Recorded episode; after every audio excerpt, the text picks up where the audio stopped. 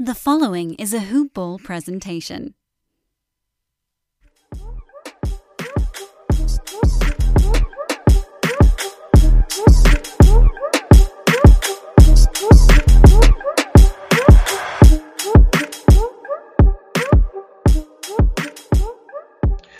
Yo, yo, yo, welcome to another edition of Roundball Ramble. I'm your host, Corbin Ford. You can find me on Twitter at Corbin NBA. There's a hoop ball presentation, so make sure to check out hoop ball on Twitter at hoop ball tweets. Online hoop dash ball.com. Plethora of great content there. Uh, the draft guide for us just dropped, which yours truly had a part in, so that was cool to be able to help out with some great guys putting some prospects together um, strengths, weaknesses, whole line, uh, especially getting that fantasy perspective in terms of how they may fall, depending on where they fall. So definitely make sure to look at that. Um, it's still being updated to the very moment. By the time you listen to this pod, it'll still be being updated and afterwards as well. So definitely tune into that. Got some more things going up on the works as we get closer to draft time, in the off season with hoop ball. But not to bury the lead, speaking of, you know, draft, off season, all that good stuff, I have my good friend Justin Matcham. You know him, you love him. He's been on a few times. You can find him on Twitter at Justin Match. 26. Make sure you check him out. Heck of a follow, especially if you're a Cavs fan. Maybe not if you're a Monta Ellis fan. Justin, how you doing, man?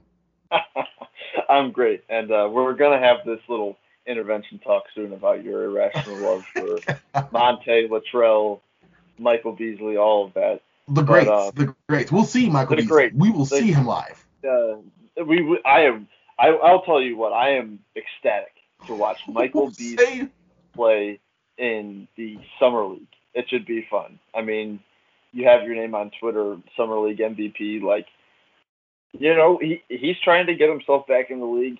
I'm not gonna say that it's impossible for him to win Summer League MVP. Like, you know, our top picks could be sitting out. They might play a couple of games and then they're done.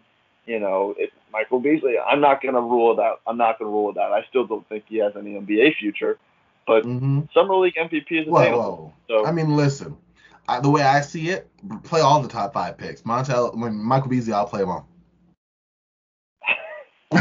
okay, I'm done. Right. I'm just saying. Anyway, all right. So let, us talk. Let's get past that for a second. We'll, we'll, get back to that, you know, later. Future conversations. We'll talk about the greatness of this Michael Beasley. I, I I'm so happy to see just a living basketball legend. But moving right past that, we got to talk about someone who's not a basketball legend, who has been on the trading block for a minute, who was called out by his co-star and his coach during the playoffs.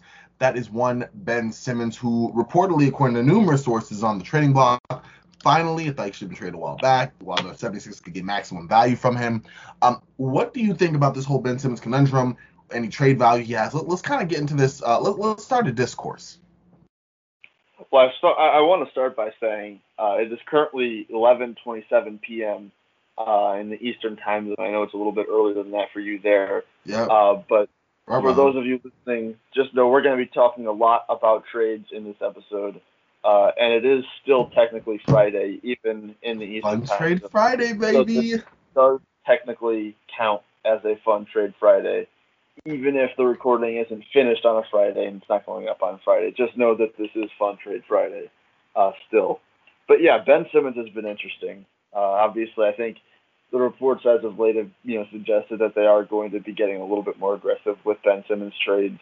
Um, obviously, Daryl Morey isn't just going to sell him for nothing. Obviously, they want all-star caliber players in return.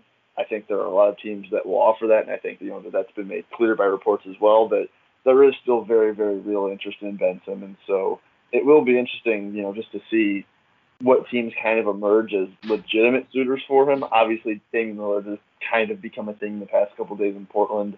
Uh, he kind of came out and shut down rumors of him immediately requesting a trade, but it's still kind of to be seen whether that actually happens this offseason or not. He didn't rule it out.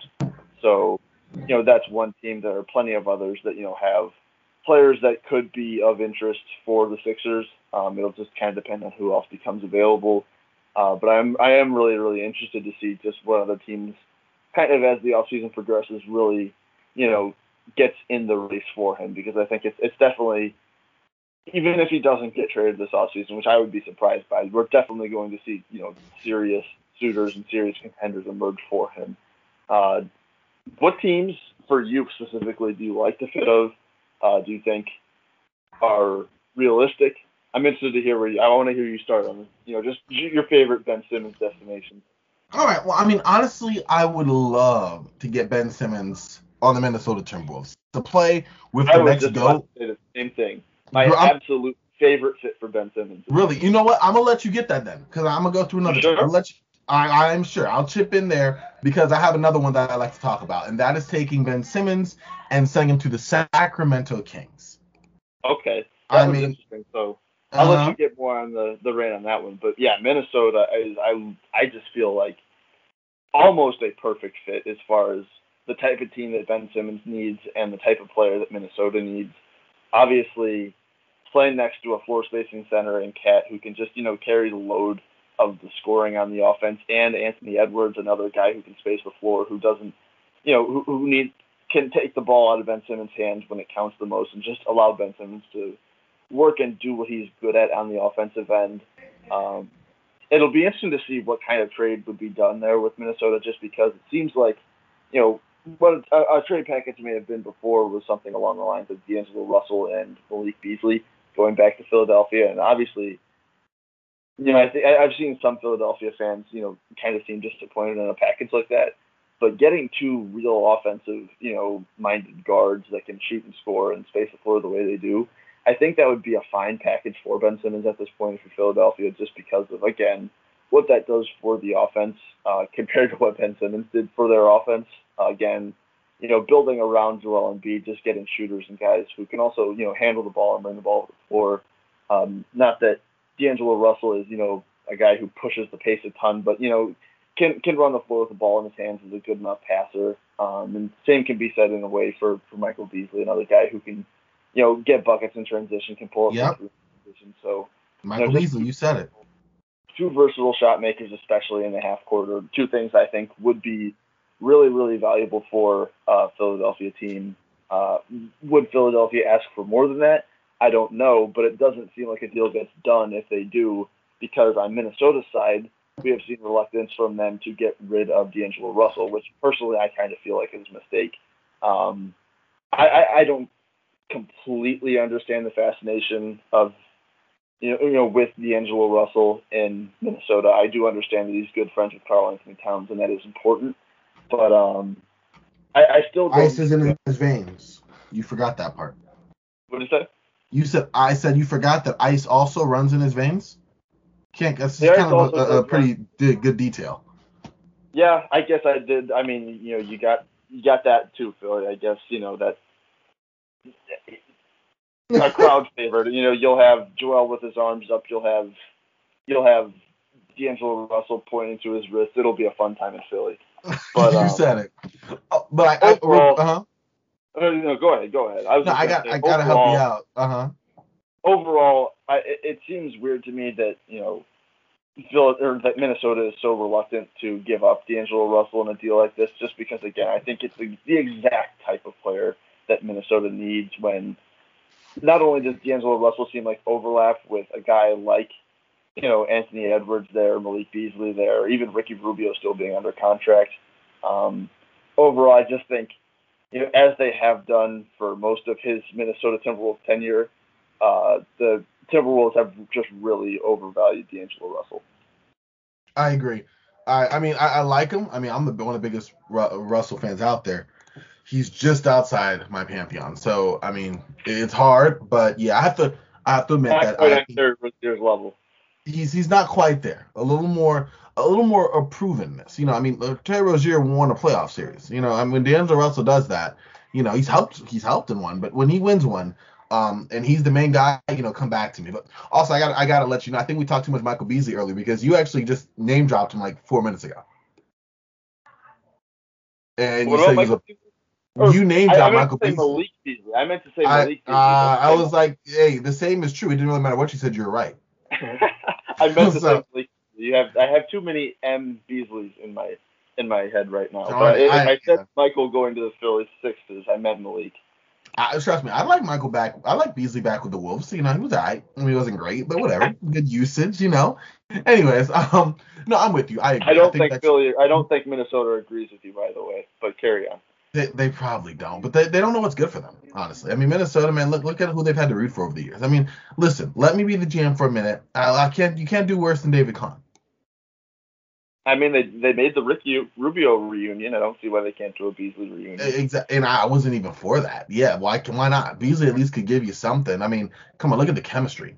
You know, I mean, anyway, anyway, joking aside, I, I gotta I gotta go back to your comment about you know the roster construction. Now, D'Lo being prized as much as he is, I don't get, especially when it seems like he would be the easiest person in terms of salary um, you know, put him alongside Malik Beasley and and make a package that's actually worth Ben Simmons than trying to craft one without him because I don't see how that works without him as, as part of it. It just doesn't make any sense to me. Um, with that being said, uh, if Minnesota doesn't work with Beasley, by all accounts, I think Jon Krawczynski already said that the core that Minnesota thinks they have is, is Ant, um, D'Lo, you know, Karl-Anthony Towns, uh, Jaden McDaniels, and and and I mean that's kind of it.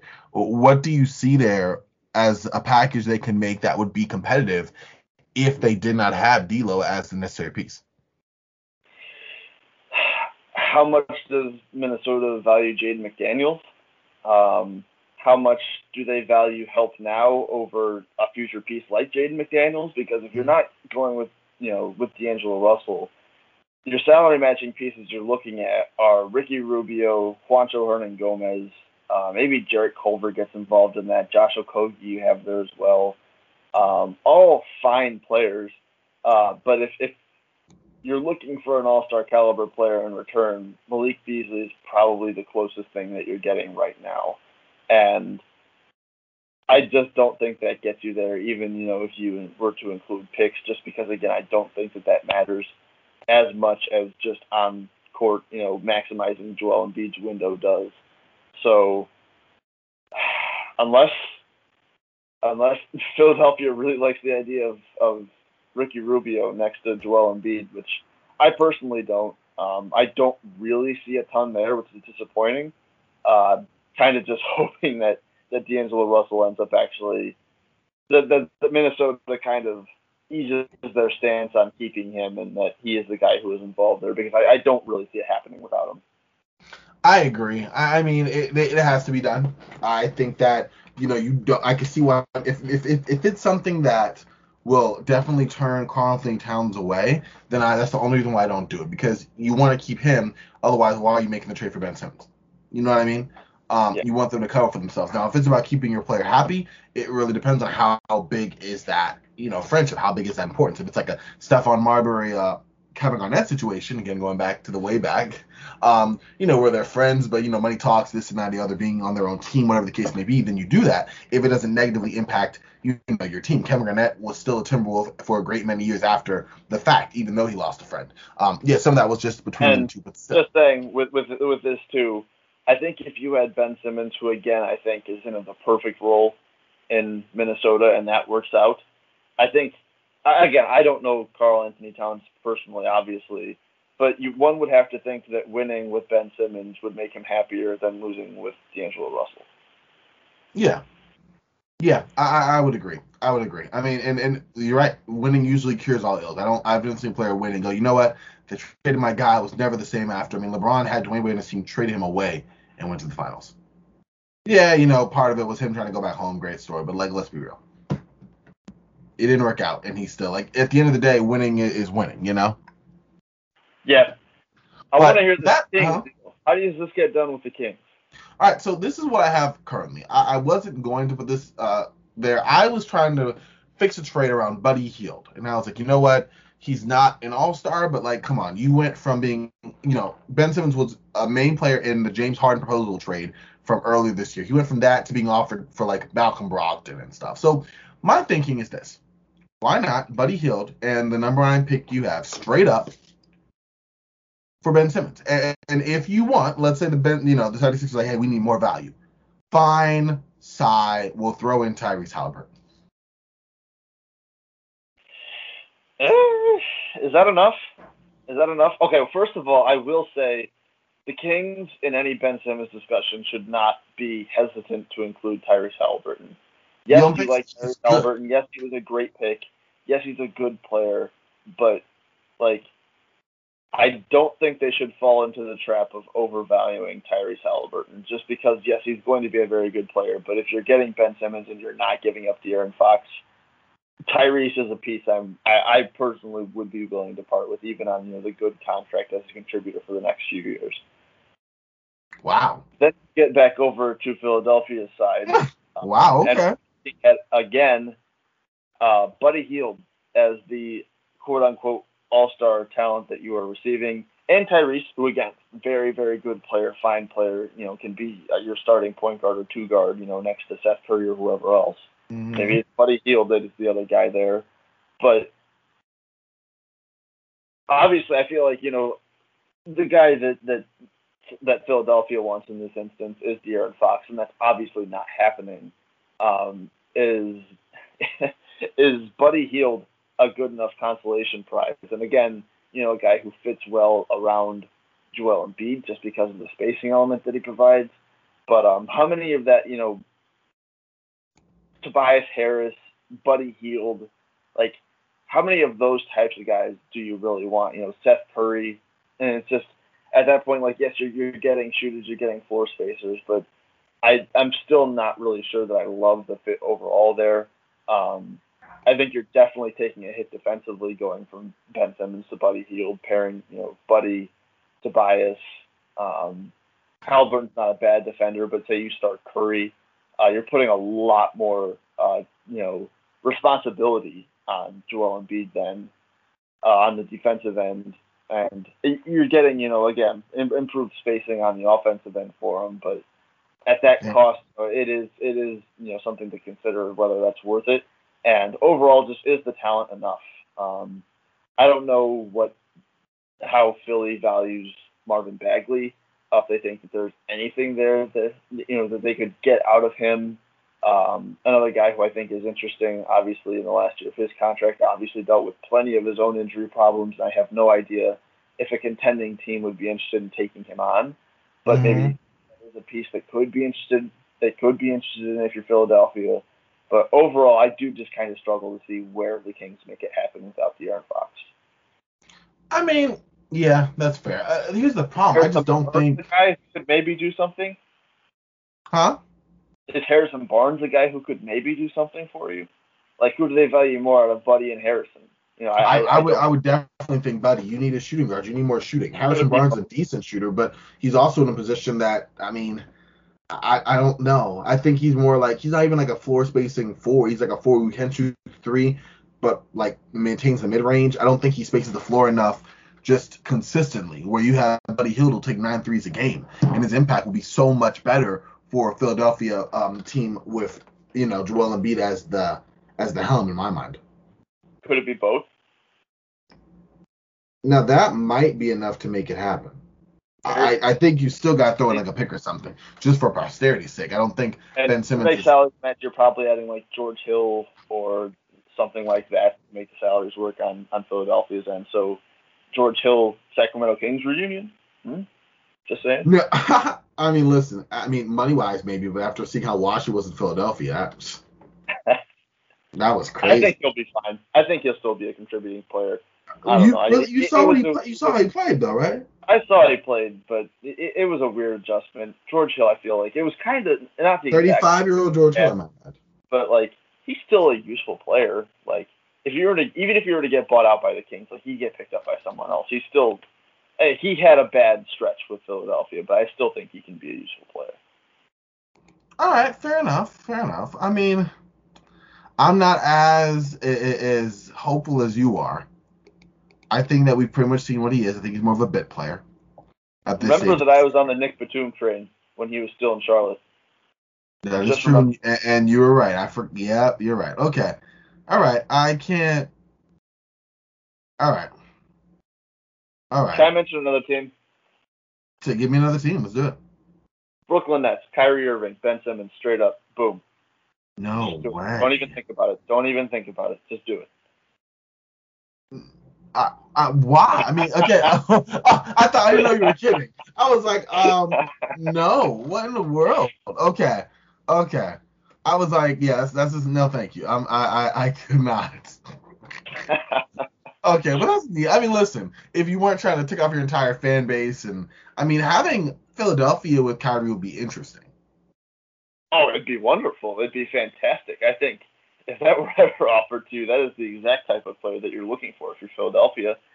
Um, I guess the case for Brooklyn is you have enough scoring between KD and Harden. You know, Ben Simmons is a guy who can just, you know, be the, the center of your defense, the guy that your defense kind of runs through. You know, you can give him the toughest defense assignment, you know, take a little bit of pressure off KD. Uh, maybe you can ask him to be a little bit more physical around the rim and be kind of in that Jeff Green role to where you can play center some. Uh, again, that's going to take some buy-in from Ben Simmons, but it's something that you might be able to get out of him. Uh, mm-hmm. You know, mm-hmm. you've got Jeff Green, you've gotten Bruce Brown to buy into the role. Maybe you can get Ben Simmons to do it. I don't know, but like Ben Simmons would be a cool player in Brooklyn at the price of Kyrie. I don't know, but it's fun to at least think about. I mean, yeah, that's exactly what it's fun to think about. I just, I don't know. I think that's a no go, but I think it's interesting. What I saw on Yahoo, I got to bring up. Pascal Siakam in Toronto's top 10 uh, protected 22 first round pick. I don't like that. I think it's kind of funky. I don't see how Pascal, again, someone who can shoot the three and space out a little bit, but that's not really his game. Um, he shoots 32% from three. I, I just don't understand that. You bring Ben Simmons to Toronto, sure, you have a defensive, you know, monster. Uh, you have someone who, you know, can kind of maybe fit well alongside OG Anunoby, um, you know, and Fred VanVleet in them, but also if Philadelphia wants Pascal, I mean, if Philadelphia wants um, Sim, if Toronto wants Simmons, why not just do the sign and trade for Lowry? Uh, I, I do like Ben Simmons in Toronto quite a bit, actually. I think, you know, with that core group of Fred VanVleet, I'm just going to assume that Jalen Suggs ends up there. Um, OG Anunoby, Chris Boucher, Ben Simmons, like that is, you know, Gary Trent Jr. hopefully as well. Um, overall, I, I do like that quite a bit. Um, you, you do have the conversation of you could do a Kyle Lowry sign and trade, maybe, maybe that works. Um, it also depends on guys you want to resign this offseason. If Danny Green uh, is going to command, you know, any type of money, uh, I guess it depends too on the type of money that you're going to, you know, give Kyle Lowry. But hard cap situations, you know, that does come into play uh, if you're going to bring in Kyle Lowry. Uh, and if you don't want to hard cap yourself, then maybe you just don't go down that road. Um, Pascal Siakam, you know, you, you want your that all-star top caliber player. Um, there you go. Again, his fit next to Joel isn't great, but mm-hmm. he is again at least a willing three-point shooter who is capable of hitting from out there. Um, you know, another guy who is you know a good defensive player. Like I, I don't hate that for them. Again, you kind of get into the clunky fit again with Tobias Harris and Pascal and Joel. Um, not always going to be you know beautiful at times. But I don't hate that per se. And if you're including a first round pick for Philadelphia as well, like, and again, we'll just have to see how the offers shake out and how the market shakes out for you know for Ben Simmons. But that's not something that I'm just you know would completely shut the door on. I would at least listen in that in that situation. I mean, yeah, yeah. Ultimately, I, I think it's interesting. If Ben Simmons I, was willing to shoot threes the way that Pascal Siakam was, I would say absolutely not. But just having someone with at least the confidence to take them, I think, is a difference. And he's on a similar, not the same, but similar talent level to Ben Simmons. Uh, yeah, I think you're right. I think you're right. I, I, I don't think the deal is a perfect one in general. I don't like him nearly as much as you do, but I think the impact of him being on a fresh team, one such as Toronto, might be a big boost for him. I don't think you can definitely discount that. Mm-hmm. For sure. Um, what are you thinking other than that? As far as a, a, trade. I think there's one more I saw that was my, maybe interesting. I don't know if I really like it, but uh, Brandon Ingram. Nah, I'm not doing that. If I'm, I'm no? not doing on New Orleans. Point Simmons. No. Point Zion. Point? Zion. I mean, you center, shrank your spacing, especially if you keep um, Steven Adams and Eric Bledsoe. I, I think say, I'm what, doing what, that more to see. Are we? What lineup are we rolling out if we're if we're New Orleans? So we're going we're going Eric Bledsoe, Ben Simmons, uh, Zion, and Steven Adams. Yep. Uh, who's our who's our fifth? Are we re-signing James Johnson and bringing him back? I mean, re-sign him. why don't we? Lineup? why don't we just play our, our young big man?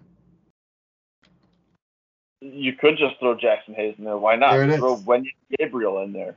Throw Wesley Iwundu in there.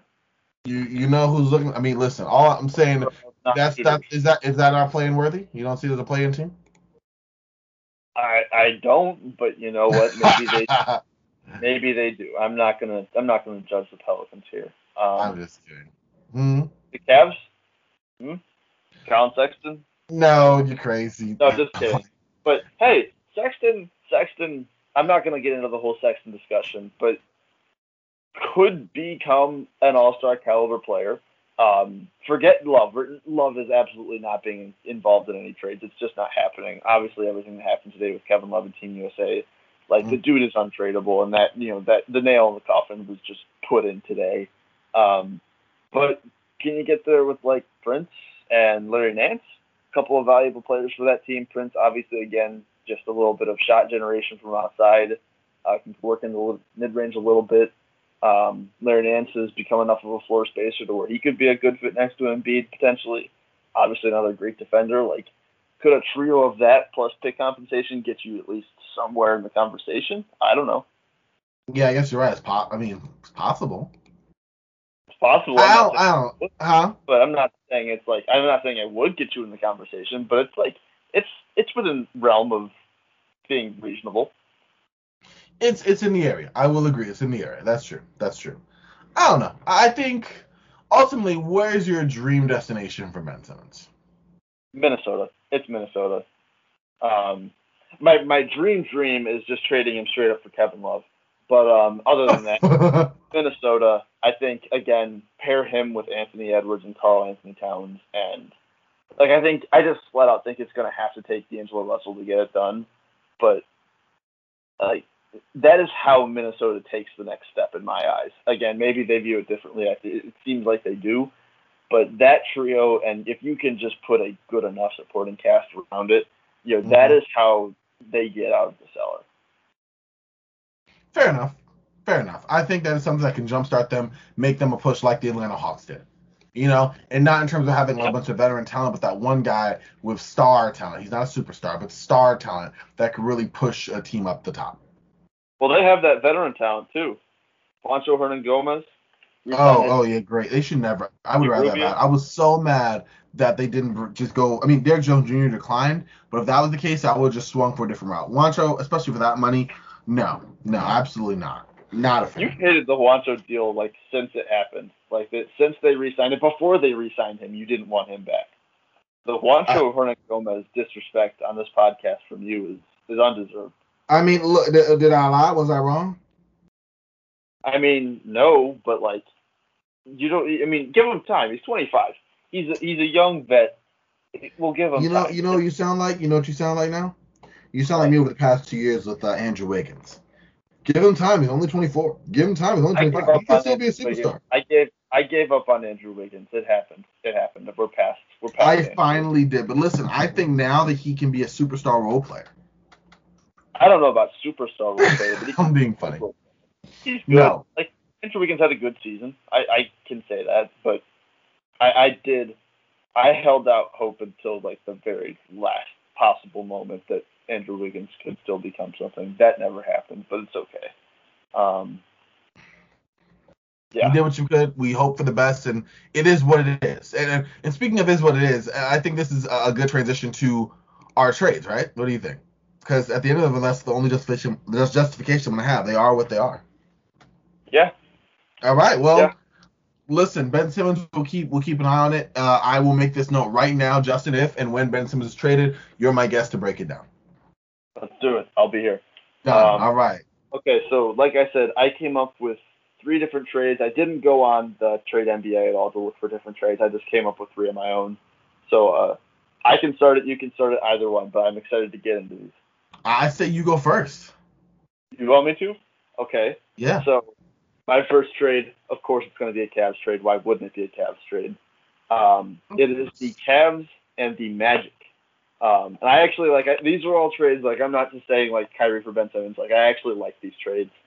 Um, so the Orlando Magic receive Taurean Prince and two second round picks from the Cavs next year. One from San Antonio, one from Washington. The Cavaliers received Terrence Ross. Interesting. So you keep Terrence Ross for the next two years. You have shooting, instant offense off the bench. You have some draft capital, and uh, for the Magic, I guess that's their one redeeming factor because Taurean Prince is just okay. I mean, if they're looking for a guy like that, they had Dwayne Bacon last year. I think the, the thought process for Orlando is they are clearly not trying to compete this year. Uh, that is not the goal. Um, you got two picks for two second rounders for Evan Fournier. Um, basically, what this allows is you can get off of that Terrence Ross contract two years sooner um, and get assets for it, and then possibly also flip Taurean Prince at the deadline for another asset, maybe another second round pick, maybe even two if he plays well enough. Um, so it is just kind of about collecting those, you know, those small assets and getting off of that money sooner potentially for Orlando. Um, on the Cavs side, again, you continue to add um, what I think is a talent upgrade from from Prince to Ross, uh, but playing sort of a similar role as just a guy who could just shoot and bring in some offense off the bench. Um, and the key here for the Cavs is starting to clear up that power forward rotation because right now on the Cavs roster, you have Kevin Love, Taurean Prince, Larry Nance Jr., Dean Wade, who are like all deserving of minutes and whose natural positions are probably power forward. Mm-hmm. Uh, you also have like Lamar Stevens, who's going to be on the roster next year, who, you know, I would like to see get some run. I just don't know if it happens right now because, again, there are just so many power forwards on this team right now. Um, you know, you also have a guy like Gianluca Kabengele still under contract. Uh, I don't expect him to be on the team past camp, but you never know. Again, he could come out from the summer and look improved, and maybe he makes the team as well. And that's another guy you have to go with there. Uh, it seems like they draft Evan Mobley right now, so there are just a ton of power forwards in the mix. Um, you know, cashing in on a couple of those little trade chips and those second round picks next year. Um, you still keep your own second round pick next year. You just you know give up the two others that you collected. Um, get a talent upgrade and also get a cleaner positional fit, uh, free up some minutes for some other guys who deserve those minutes as well. Um, so I think it, there is logic behind both sides. Um, could Orlando potentially get a better offer for Terrence Ross than that? I guess yeah. maybe, but considering the fact that you know, and I guess this is a more creatable contract than Fournier's was, but considering mm-hmm. the fact that they only got two first or two second round picks for Evan Fournier, um, you're getting more than that here. You're getting two second rounders plus uh, Prince, who I do think is a flippable asset at the deadline. So I think it's uh-huh. reasonable uh, for both sides. Again, maybe Orlando gets a better offer, but I think it could work out. I mean, uh, uh, yeah, it's possible. I just think if if you were to keep Terrence Ross through the trade deadline and see what value you get from him from a contender wanting the three point shooting on the cheap, well, not on the cheap, but you know what I mean. Then basically, I I, I don't know. I just I, I don't know. I mean, it's possible. You know, it's possible. What is the biggest case against it for you? For me, I just feel like Terrence Ross would get more. Like I feel like he's not better than Evan Fournier, like man to man, but I think that he is. I mean, better than Evan Fournier. I'm not high on Evan Fournier though. That's probably why. So when I saw him get traded for two second round picks, I was like, oh okay. Like you don't remember me trying to try. Uh, okay, shout out to SBC. But um, during SBC last year, I was trying to just let go of Fournier altogether. Like, don't even put the trade player option. Like, forget him. Bye. Like, like, like, no team option, nothing. Like, I was done with him. I was gonna go to war with um, Shabazz Napier over him. Oh, I'm really? Not, I'm not an Evan Fournier fan. Yeah, my team had to take me off the ledge and hold me away from it because if I had a minute, like it was over. Yeah, but I mean, ultimately, I like him Fournier and I like Terrence Ross, but I think Terrence Ross' skill set, his ability to be consistently off the bench, that three point shooting brings us a lot better than Fournier. Fournier is a competent three point shooter as well, but like Terrence Ross we'd be 50 point games in the whole nine. I feel like if you have him on a team that's going to do a lot of losing, he's going to be able to put up a lot of points. You can probably inflate his value enough that you can get, you know, a, a late first rounder, a future first rounder. Yeah, from a contending team, but a first over a second or a player who is just joins the, the group of marginally okay players. You know, I think that there's value to be had out of Ross that uh, there wasn't in Fournier, considering that they had they had to get something for Fournier. You know what I mean? I think that's why. Mm-hmm. Yeah, there there is the factor of like Ross is under contract for two more seasons. Uh, Fournier wasn't expiring. Uh, Boston's gonna have to decide whether they want to resign him. And again, Ross is under a more reasonable contract as well. You know, considerably less than what Fournier was making that final season. So there are arguments as to why he could have more value uh, than Fournier. Again, I think Prince does you know put that in the you know quote unquote more value tier. Um, Mhm. But maybe it does, you know, require more than that. Maybe it is a late first. Um, and you know, maybe that's something that you know, if if Ross does come out and you know plays great next year on this team, and where he's going to be getting a lot of opportunities to shoot the ball quite a bit, uh, maybe that does drive it up. Maybe you know, I mean, the Cavaliers have plenty of picks.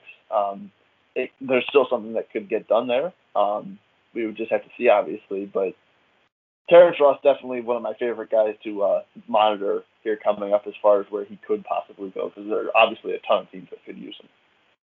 I agree. I agree 100%. I just, I think it'll be interesting to see where he goes because there, like you said, that's a good trade, especially if you're looking at the right now, taking what happened, you know, using um, the last trade of better guys, presumably on your team as like a benchmark for what to do with this guy. That makes sense. Good value there, you know, at least decent value for Orlando getting something out of him. I just, I think that Ross is a player you can get a little bit more out of, even if it's not much more. But I like it. I mean, that was a, a that was one of the the classic Justin between the margins kind of trades, you know upgrading Cleveland. I guess my question is, uh, Terrence Ross, what is going to help Cleveland do? Make the play-in game? Yeah, I think that you know it's reasonable that Cleveland at least like tries to turn that corner this year. Um, you keep Larry Nance around. You bring in Evan Mobley. Uh, obviously, you still have your two main guards.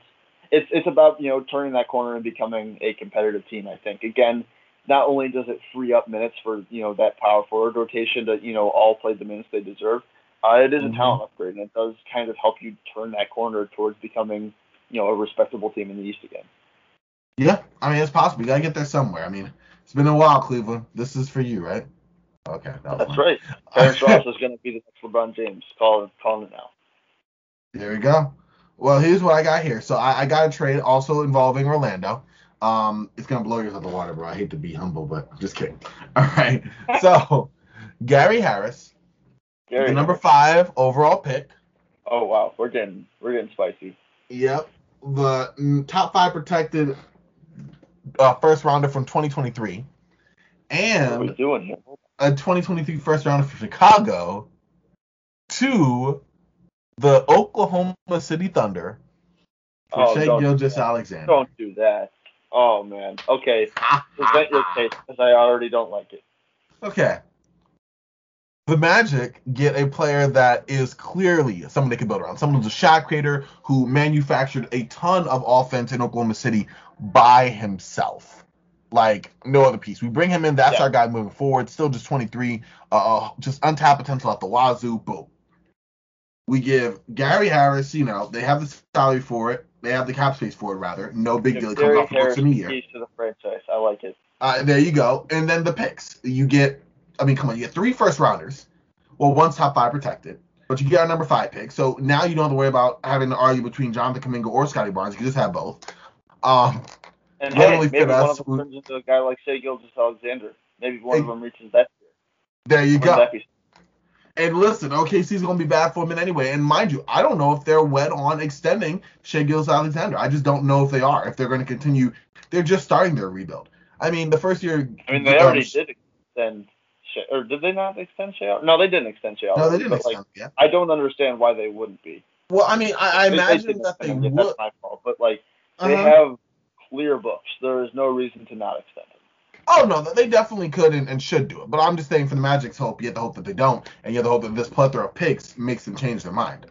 Be like, hey, you know, uh, Oklahoma City, you're gonna extend them for what? Like you guys are gonna be losing for the next two years. Like your first year for Shai there wasn't even a rebuilding year. You had, you know, Chris Paul and, and the great Dennis Schroeder, and look what you guys did. Um, and then the second year was like the beginning of that. But now you're really starting to complete an utter breakdown uh, of this roster. So now we're really gonna see what it's about. And I think that if you say, hey, right now, get another top five pick, uh, get another top five pick in this draft, possibly get one next year, either from us or Chicago, and then get a guy in Gary Harris who maybe you could mess around, play well, and trade him at the trade deadline. Uh, what do you think about about that for both squads? Spicy, but you know, that's what it is. Uh, don't like it for Thunder at all. Um, I'll, I'll I'll give this the the honorary. I mean, it's No, now don't Saturday, do it. Twelve oh three, but it's a fun trade. But we're we're not we're not serious here, Corbin. Um, Darn it. we're we're not adding more.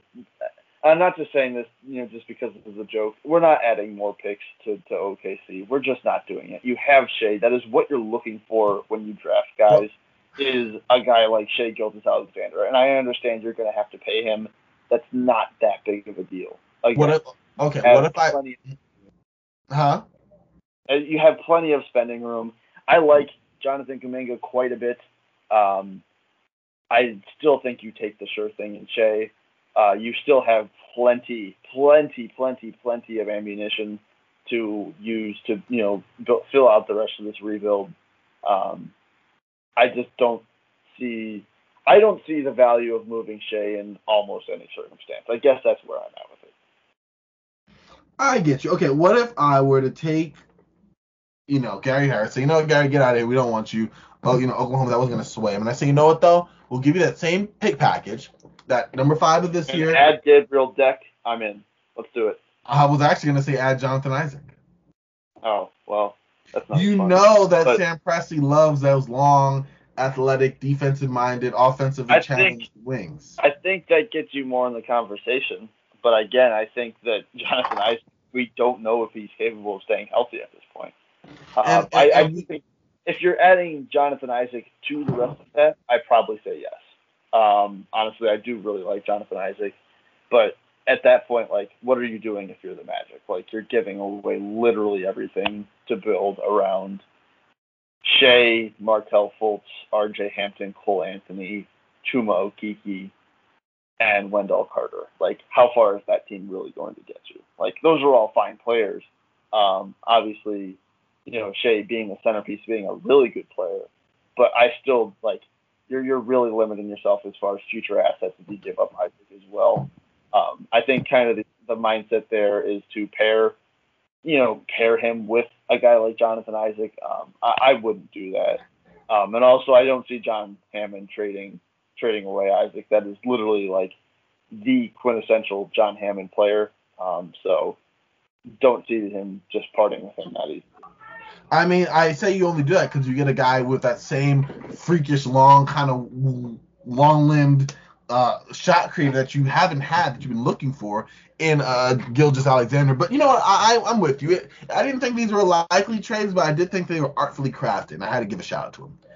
Imagine, imagine Jonathan Kuminga, Scottie Barnes, and Jonathan Isaac all on the Thunder. That is that is if there ever was one. Okashevsky, that's something.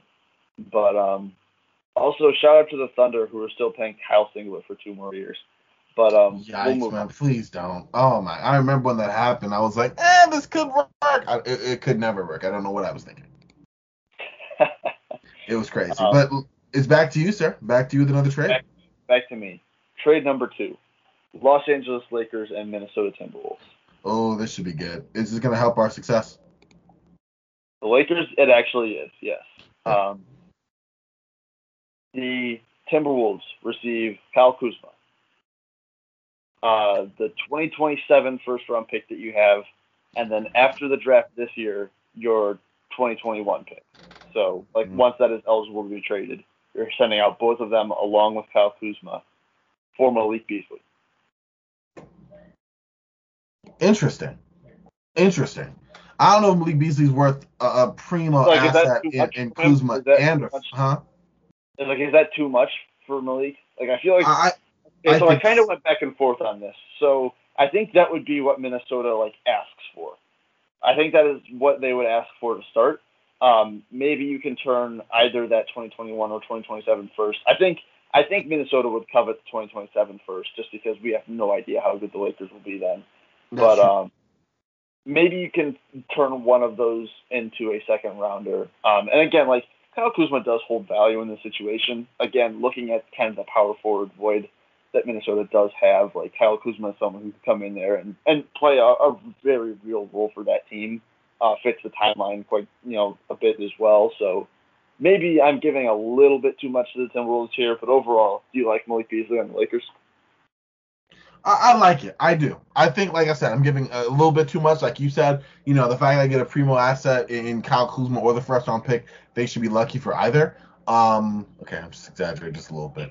But anyways, um, to bring it back to um, the Lakers' perspective, he's someone who has proven that he can shoot the three ball at a high clip and with high efficiency. That's what the Lakers need and haven't had over the last couple of years since LeBron's been there. And honestly, if we're being completely and brutally just transparent, even before that, um, they haven't had a knockdown shooter in years. I would say Wayne Ellington back in like 2014, 2015. Um, depending on how you look at that, Jodie Meeks as well. Like it's been a while. So to have a guy like that that You're can gonna do that to KCP? K- KCP's been streaky, man. KCP's been streaky. Same. J.R. Smith had a horrible shooting with us, man. Horrible. I'm sorry. Like KCP's been more D than three for us. If we're being like he can knock it down and does it decently, but like with the reputation he came with, no way, he's not lived up to that at all. Like when you And Malik shooting the ball, huh? Ben McLemore, Even he disappointed, man. Andre he did Drummond. okay. Are you all right? You know what? Now you're now you're just trying to get under my skin there, buddy. Andre Drummond, get out of here with that nonsense. No, I'm playing, but I like it. I think that's a good. I think it's a good trade. Um, the framework is something that's achievable for the Lakers. Uh, I don't think that Malik Beasley is long for Minnesota. He doesn't quite fit their plans. Maybe he had before all this, you know, stuff went down in his personal life that kind of impacted them. But even then, I mean, he's kind of a, a one-trick pony that's good at something. I think he's grown a little bit in playmaking, a little bit in terms of finishing around the basket, being more of a three-level scorer, uh, while not quite actually being a three-level scorer. But he's just not there. This is not his game. So I like it for the Lakers. He would just be exactly what LeBron needs him to be—a catch-and-shoot, knockdown three-point guy. He would get all the minutes, maybe um, compete more defensively and earn some more time, but would be a And valuable he's gonna rotation be player. there for the next three years. Exactly, and fits better than Kuzma does moving forward because Kuzma I don't think is going to be the guy that we thought he was going to be. No, I mean Kuzma's a good player. He is. He's a fine player. I just think that Malik is better, and he fills that scoring need that they kind of need, that Mhm. scoring void that they kind of need to fill, rather. Um, Mhm. If you're hoping that Kuzma would do that, you know, at the beginning of a couple seasons ago, like it, that, that clearly hasn't happened. But it's not to say that Kuzma isn't a very useful player who can do a lot of good things for you. Mhm. Um, like I think each team could use each player.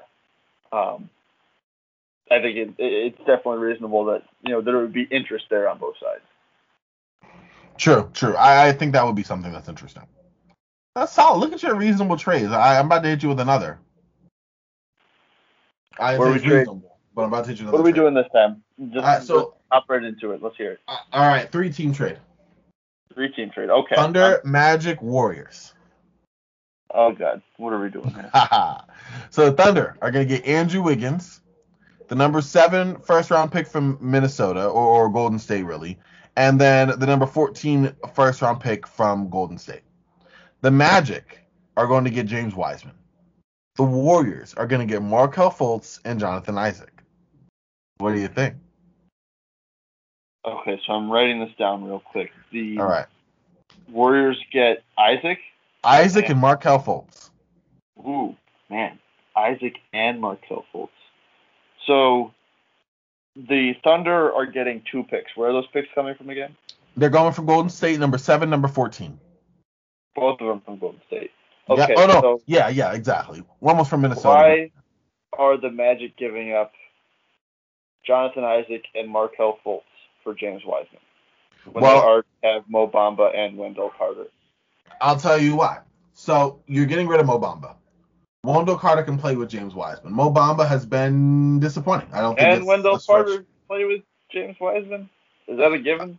I don't know, but I think you have to go with the potential when you get. You're a team that's going to be in the cellar of the Eastern Conference. I don't think you can. If you're making a move behind playing who who plays ahead or behind a Wendell Carter, I think you're making a mistake. But you're All due giving up Jonathan Isaac. Huh? But you're giving up Jonathan Isaac. You're giving up Jonathan Isaac, who in this scenario, as a member of the of the Magic, I don't believe can stay healthy and is on long term contract, 17 mil a year, and he still got four more years. I'm totally resetting. Uh, I still keep my number five pick.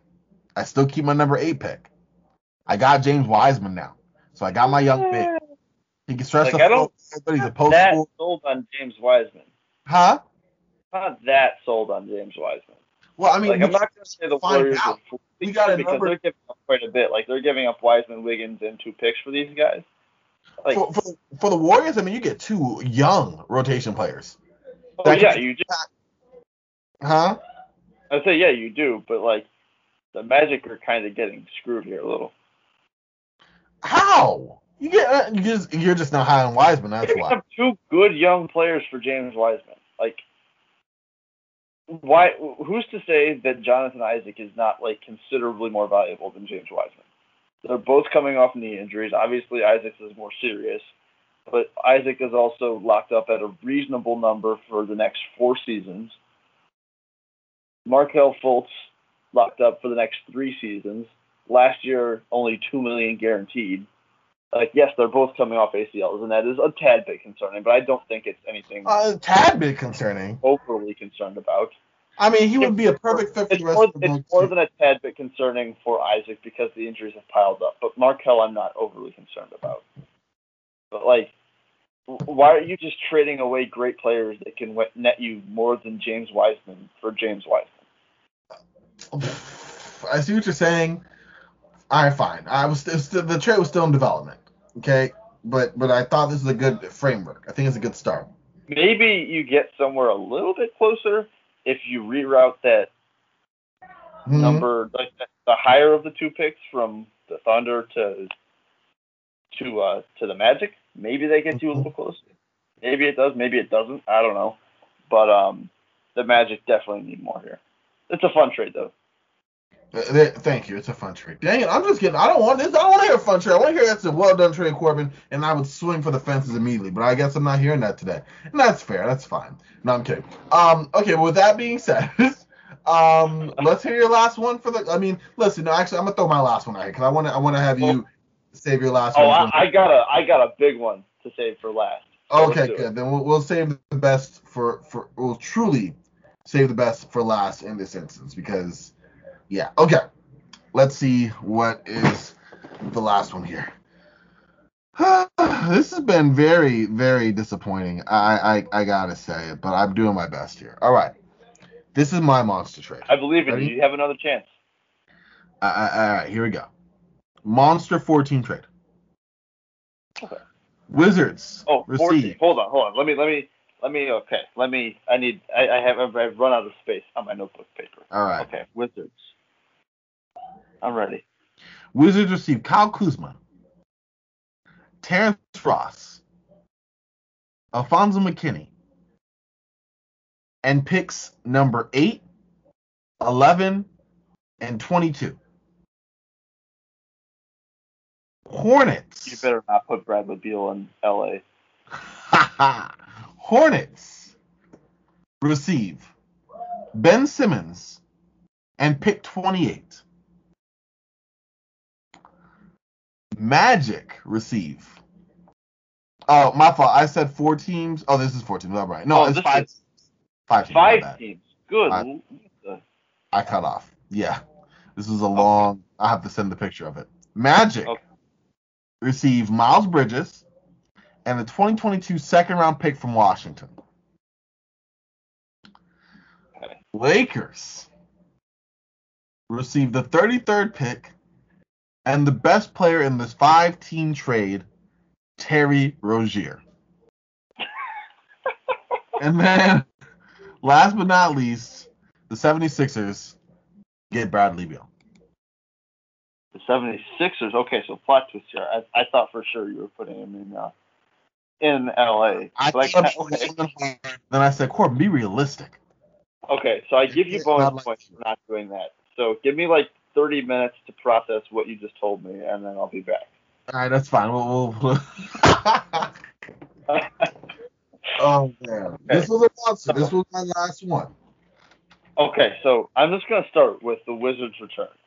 So you get Kuzma, 8, 11, and 22. I don't think that is enough for And. Terrence Ross. And, okay, and Alfonzo McKinnie. You let Yep. them include everyone. And This is know, a good mix of, of win now and compete for a team that doesn't know what they want to do and still has Russell Westbrook. yeah, um, they definitely I- poo for this, but I mean, it, it's gonna. Be getting a player. I, I think you're missing that one cornerstone piece that you're you're really gonna covet in a Beal trade. Um, Dennis Schroeder. no, no, we're not doing. Um, okay, so the Hornets are giving up. What picks are they giving up in this? I can't even keep this. All right, so the Hornets, what they're losing, they lose the number. Um, they lose their They own lose picks. Terry and Bridges, and then they Huh. lose which pick? Um, the number eleven. Number eleven. So number eleven, Bridges and Terry for Yep. Simmons.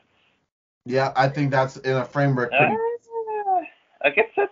gets you there, maybe. All right, you can see it. Yes, yes. Like, like maybe, maybe, maybe. Um, trading out Terry Rozier. Okay, so I'm assuming you probably keep Devonte Graham, so you can just you can roll with with LaMelo and Devonte. That works well enough. Mm-hmm. Um, I guess you go with PJ and Ben Simmons, and then you can either roll out a center there, or you can, you know, who, who are the who are the Hornets left with here? I'm I'm I thinking mean, about many things at the same time. Um, yeah, Ben Simmons, you have Mello, LaMelo, never Mello. You have Ben Simmons, LaMelo, Devonte Graham. You still got um PJ Washington. You still have uh, Malik Monk. Caleb Martin. Uh, you Caleb Martin and Malik. You got Martin. You can get a center still. You have a decent team. You're gonna need to go out and find a wing. Like you are going to need to find a wing. Um, but if you can, uh, you know, maybe this is something you consider. Again, if you if you think that like Simmons can be that guy for you. Um, to whereas you know Bridges and Terry are just kind of nice pieces for you. I can understand that, but they they need to go out and get another wing who can either start for you or come off the bench or get one of each.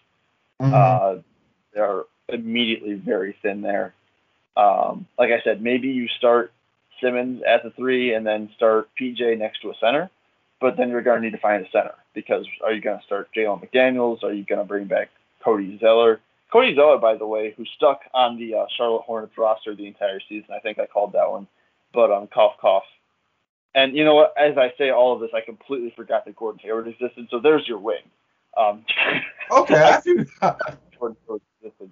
Again, there's too much going on here, but you're still going to need another wing. Like you're going to need to find a wing to come off the bench, and Gordon Hayward is gonna maybe get hurt again anyway. So like, can't forget about Gordon, but um, you're still gonna need to get some wing depth. Um, mm-hmm. you know, I'm going to say that's okay for the Hornets. Like getting Ben Simmons, I think, like that is an appropriate package for Ben Simmons, and I think like I can understand the thought process here for the Hornets. Mm. The mag- the Magic. What are the Magic giving up? They're giving up Terrence Ross and eight. And is that yes. it? So what we have here, the Magic are giving up. You have Terrence Ross, like you said, you have that number eight pick from Chicago, um, and then you have the number twenty-two pick. Oh, so you're giving up the twenty-two pick as well. Mm-hmm. Man. See, I. Uh, oh, my fault. Number thirty-three. My mistake. Oh, number thirty-three. Okay, okay, okay. okay. My fault. Um, that's more bearable then. Um, the Magic get Miles Bridges. That's a nice piece.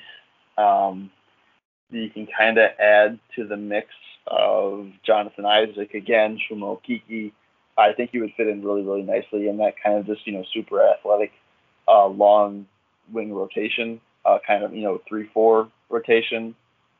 Um, is it worth giving up the number eight overall pick for?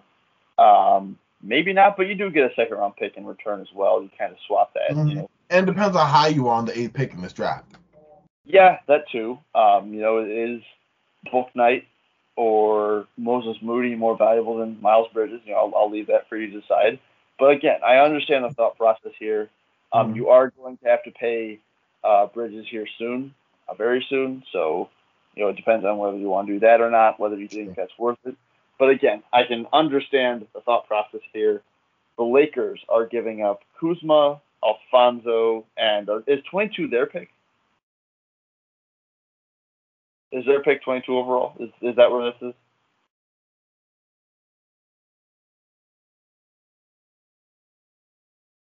You there? Okay, I'm here. I'm here. You know I muted myself. Sorry, I had a cough uh, fit. No, I was talking to. I said you said it's the number 22 pick ours. Is it the Lakers? Yeah.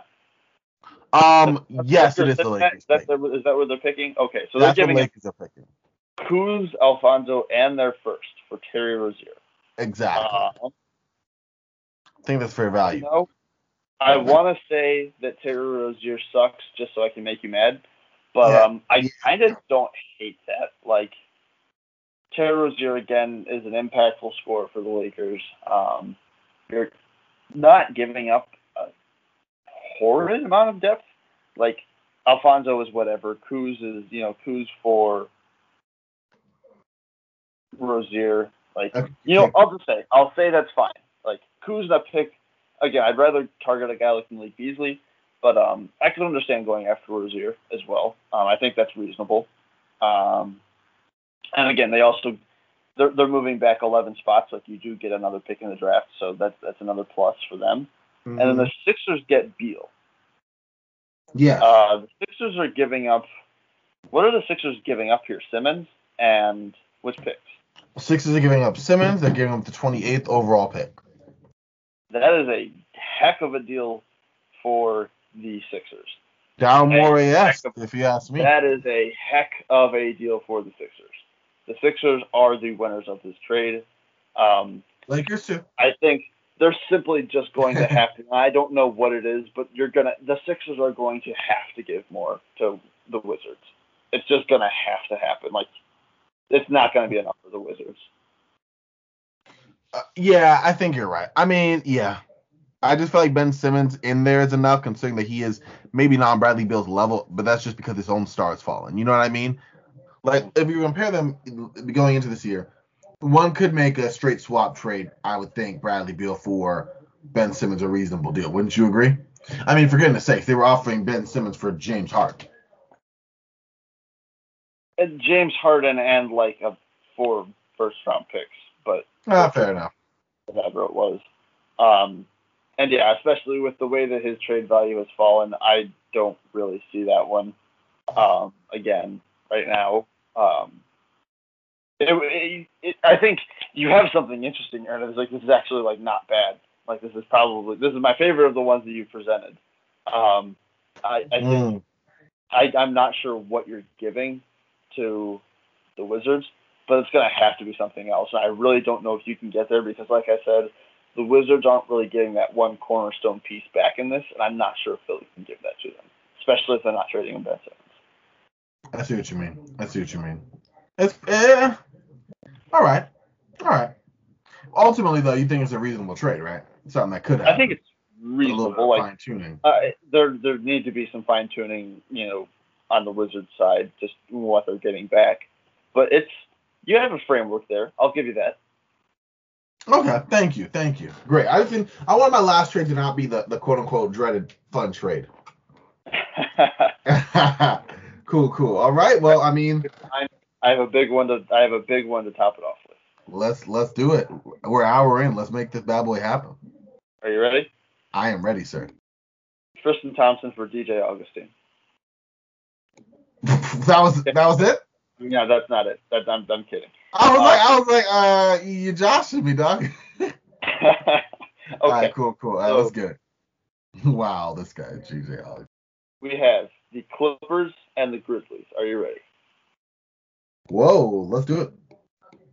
Okay.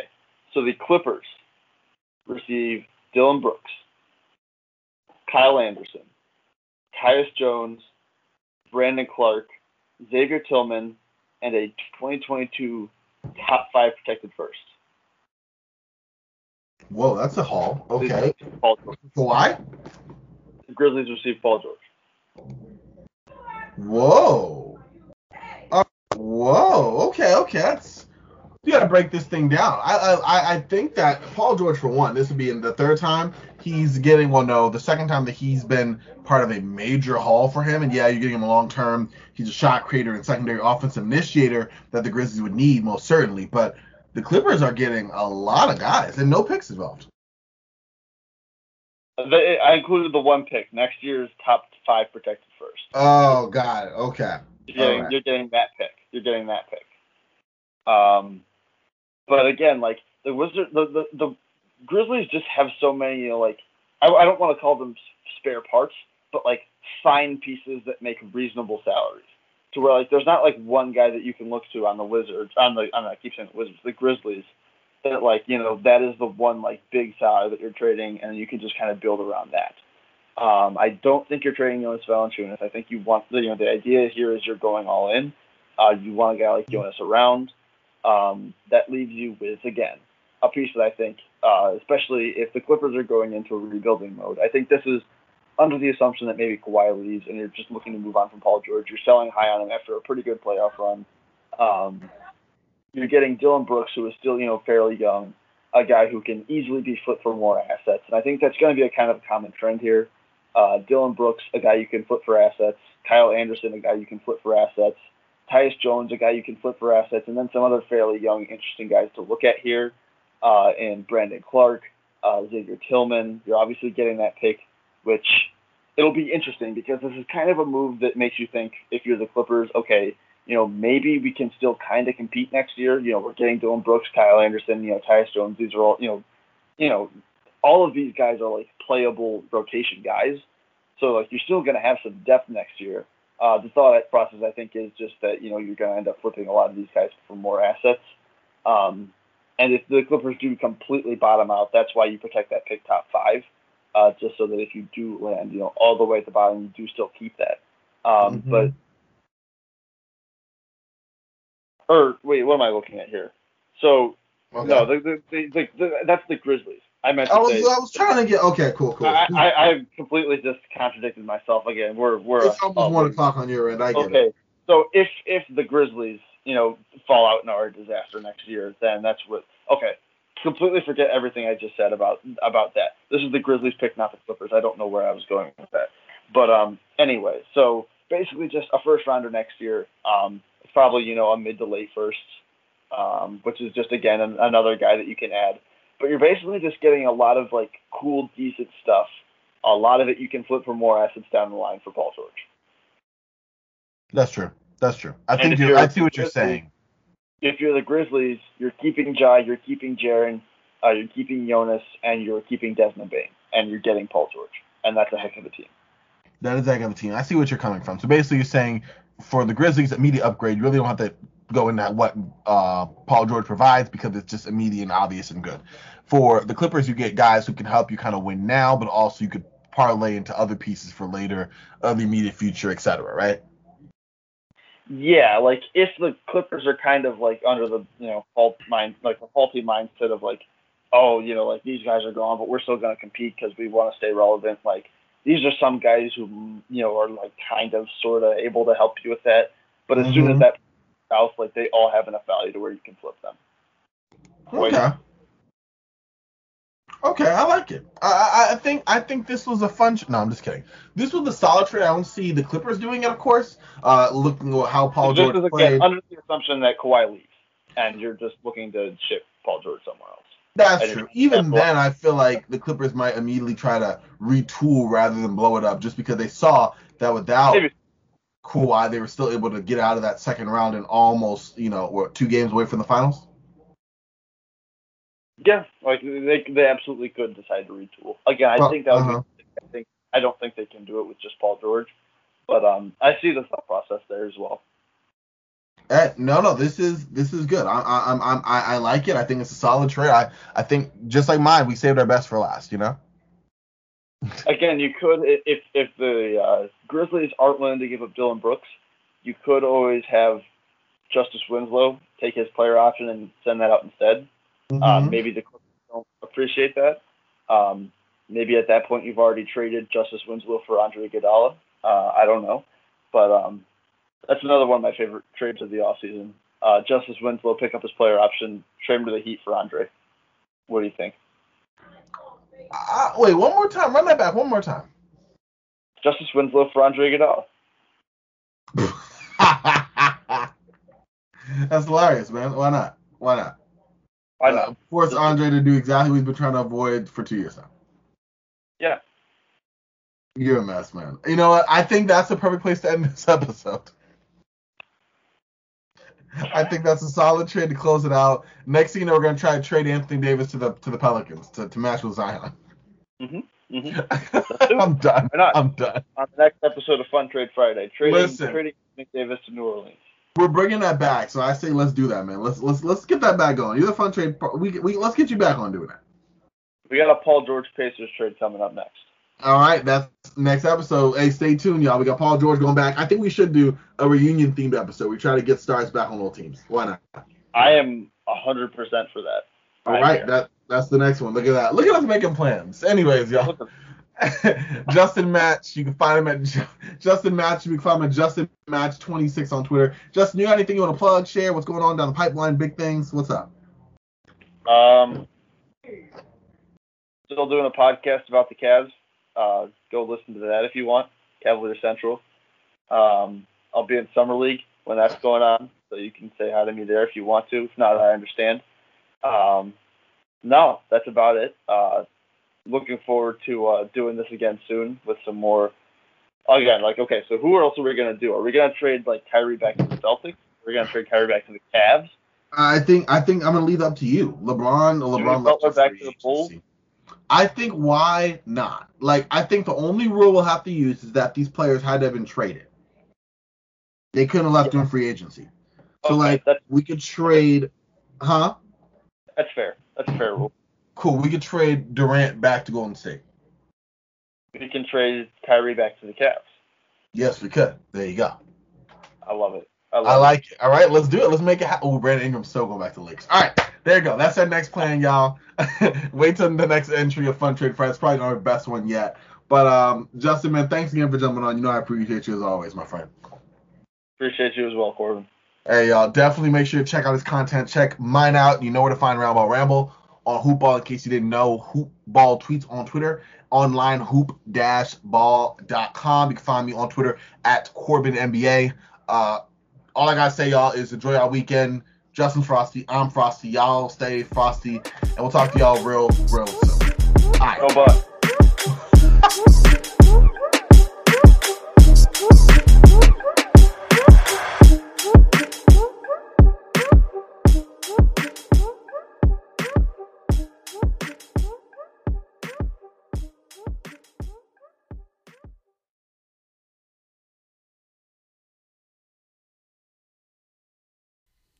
This has been a Hoop Ball presentation.